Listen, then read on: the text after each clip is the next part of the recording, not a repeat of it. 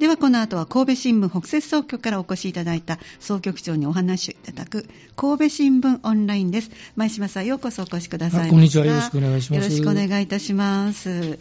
えー、このお休みしていただいている間には、ちょっとあの地震の話題と、それから、まあ、はい、阪神・淡路が29年ということで、はい、あの時の前島さんはどこにいらっしゃった私は神戸に、まさに神戸にいまして、はい、はい、あの市内をまあ、神戸市内中心でしたが、まあ、走り回るというか、はい、主に自転車を使って、ええ。えー、被災地内を取材してました。もう車はもう使えない状態でしたから、徒歩と自転車ですね。もう道が凸凹でしたのでね、はい、もちろん倒壊もしてましたしね、はい、ビルがね、そうでした。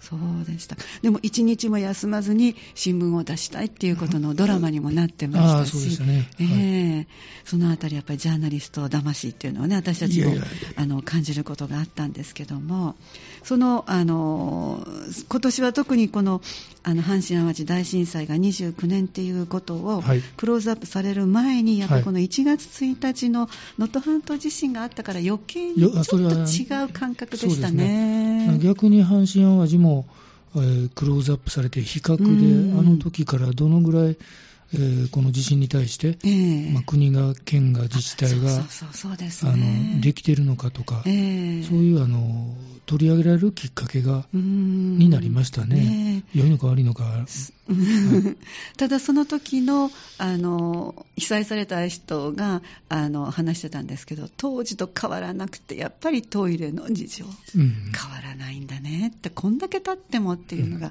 ん、なんかすごくこう残念だなっていう話もね。まあ、あのああの阪神・淡路があったからこその面は、うん、まず絶対にあると思うんですよ。ただ今はもう大変大変なことが多いので、うん、そこの方にはなかなか視点は向かないですけど、えー、もう少し落ち着けば、えー、やはりあれが阪神・淡路があったから、うん、ボランティアの意識が変わってるとかね、そうですね。あると思うんですよね。えー、だからもう、うん教訓になってないということではないと思いたいですよね。そうですね。はい。まあ、ただ本当に今おっしゃるように、おトイレとか、うん、あの仮設のその避難所の、はい、あの悪劣なね、はい、劣悪な環境も見ていると、本当、なんとかならないのかというね。思いますね。それとあの思思いますのは、あそこの能登半島の人口規模と、はい、それから、えー、阪神・淡路の時の都会と、また違違いますよね。でねで人口規模が少なくて、もっと早くいろんなことが、えー、支援が割と早く届くのかなと思ったら、えー、それは道路網がね、半島という環境がね、一方からしか入られなかった。はいあそのそういうどこで地震が起きるかによっていろいろ一面だけでは見れない感じしますね。そうですね、はい、一概には言えないって言いますかね。ね本当にあの切ない正月でしたね、ドキドキする。本当そうでした、ね、2日目があれでしたしね、飛行機事故でしたしね。そうでしたね。はい。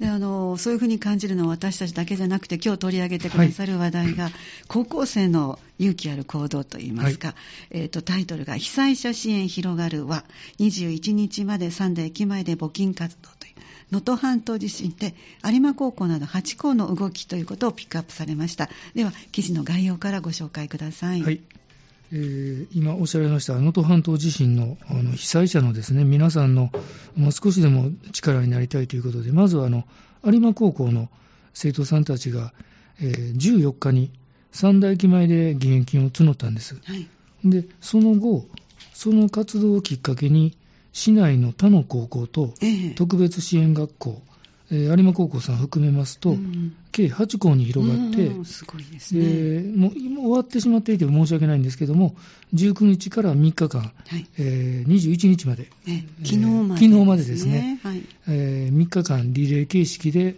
えー、三大駅前を中心に募金活動を行われたという、そういうお話です。はい。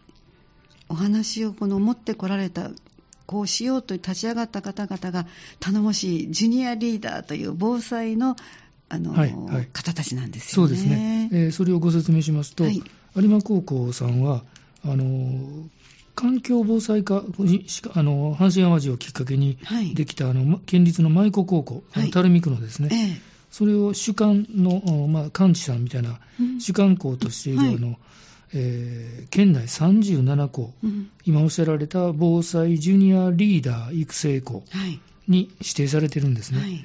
で、そのリーダーとして活動する有馬高校の2年生の3人が、担当の先生から、うんまあ、やってみないかいというふうな提案を受けて、えええー寒いし、食料が足りていない被災地に必要なものを届けられたらという思いではい。企画しました。はい。で、えー14日、えー写真にも一部写ってますけれども、はいあの私たちの精一杯の支援、うんえー募金活動を続けていますと書いたボード、ええそしてあの募金箱を手にして、はい。えー寄付を呼びかけたとええいうことですね。はい。それがあの駅前三田の駅前でした、はい。見かけられた方もおられるかと思います。でさらにこの活動が、えー大きく広がったのが、えー丹遊地区、あのあの丹波と有馬の丹遊地区ですね、ええ。のあの県立の学校長さんが集う会で、はい。えー萩原健吉さん、あの校長ですね、ええ。校長先生が、えー他の他校の校長先生たちに有馬の活動を、有校の活動を話しますと、ええ。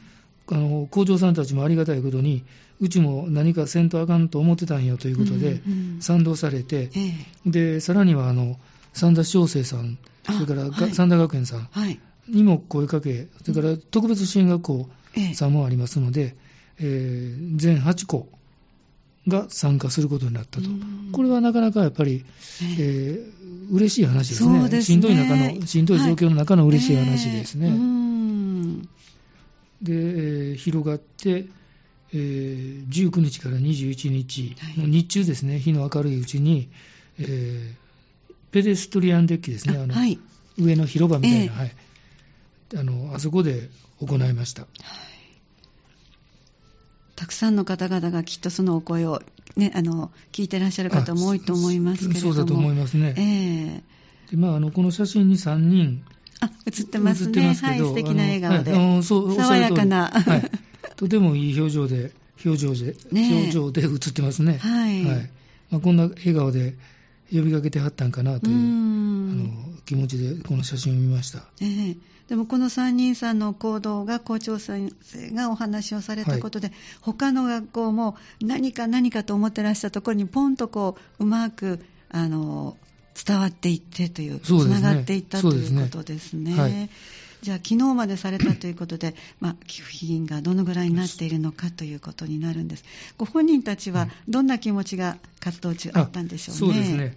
あのまさに、あまさに違いますごめんなさい。このリーダーの一人のええ高松里奈さんとお読みするんですかね、間違ってたらすいません、えーはですね、これまではこんなちょっとのお金で役に立つんかなと思思っていたけど、ええ。呼びかけてみて、うん一人一人の気持ちが集まって大きな支援につながると感じましたと、そうした思いを被災地に届けたいと、まコメントされています。はい、これはもしかしたらご本人たち、あそっか、まだ個人で向こうに入るのは難しいですよね。あねそうですね、届届けるのね、どっかあの、ねあのいろんなあのうん。赤十字や、そうですね。ありますからね、ええ。はい。うん。あのうちの会社でもあの、はい。厚生事業団が受け付けたりもしてますし、ええ。もういろいろうちの厚生事業団にも、阪神やこの北摂やらうん。通じて寄せられてますね、うん。またの新聞社さんもされたりしてますしね、あはい。もういろんなところで、いろいろな活うん支援活動が始まっていますね。うん。でもまだ本当3週間というこの1月の1日に起きたことはまだまだあの行方不明の方もいらっしゃるし。そうですね、22人行方不明でしたかね、あはあはい。い、まだ。まだ本当にあのいわゆるこう生傷という言い方が合ってるかどうか分かりませんけどもまだあの次のっていう気持ちにはならないかもならないですね、しれませんまだあの、まあ、言葉が適切かどうか分かりませんけど、まだ復興に歩み出してなんていうのはまだまだ言えない状況で、ですね。まだ被災の最中にあるという感じですね。そうですね。そんな感じしますね。はい、あの最初の方にその阪神・淡路がどのぐらいこうあの教訓として伝わってるかなと思った部分では気持ちに寄り添うのがだいぶ出てきましたね。ああ、そんな感じしますね。ですから中学生とかうん。子どもさん方うんの一番やっぱりこう出せないで自分でもわからない方たちの気持ちをフォローするっていうことが、そうですね、それはもう生きてますよね、いわゆるあの心のケアの、そうですね。ああの阪神・淡路がまさに先がボランティアとともにはい先駆けになりましたよね。ねそうですね。そうですね PTSD っていう言葉も多うん分あの頃から動き出したんじゃないかな、一般的にねね。それとあのあの長長時間圧迫されてあはい。ありますよね、とはい。あの症なえーごめんなさい、今すぐ言葉が思い出せない症候群た。エコノミーエ症候群コノミーじゃなエコノミーじゃなくてね、あの時にもなるうん。血栓ができそうです、そうるのね。。ですで毒素が、そうです。わ毒素が体に回って、その毒素がに体を攻撃して、ええ。まあ、死に至ることがあるとねいう、え。あのことも、あクラッシュ症候群ですわ、あはい、クラッシュ症候群も間違いなく、あのあの阪神・淡路で分かりましたね。あの広まったんですよね、ええ。一部の医療者しかあの言葉を知らなかったことが、うん。あれをきっかけに広まって、ね。で救急隊員も、その挟まっている人が見たい。たら、挟まったままでも、うん。点滴かなんかをして、あそのそっかそっか。うんはいそれをやってる溶かしながらそうそう。あれは教訓が生きてるんですよね。トリアージというのもそうそうでしたね。ですね一斉にうん。たくさんの方々が優先順位を決めるという、ね。そういうことですね。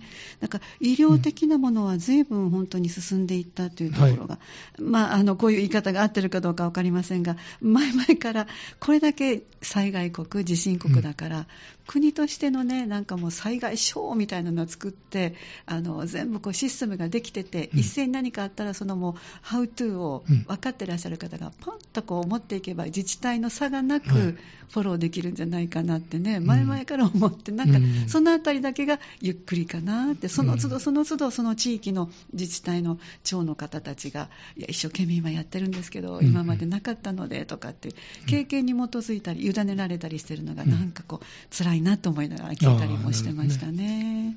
まあうん後ろには行ってないでしょうけど、ええまあ、まだまだ課題は残っているということですね。その分、若い方たちのはい力を、ねそうですねあの頼もしいなと思って記事取り上げていただきました。ありがとうございます。はい。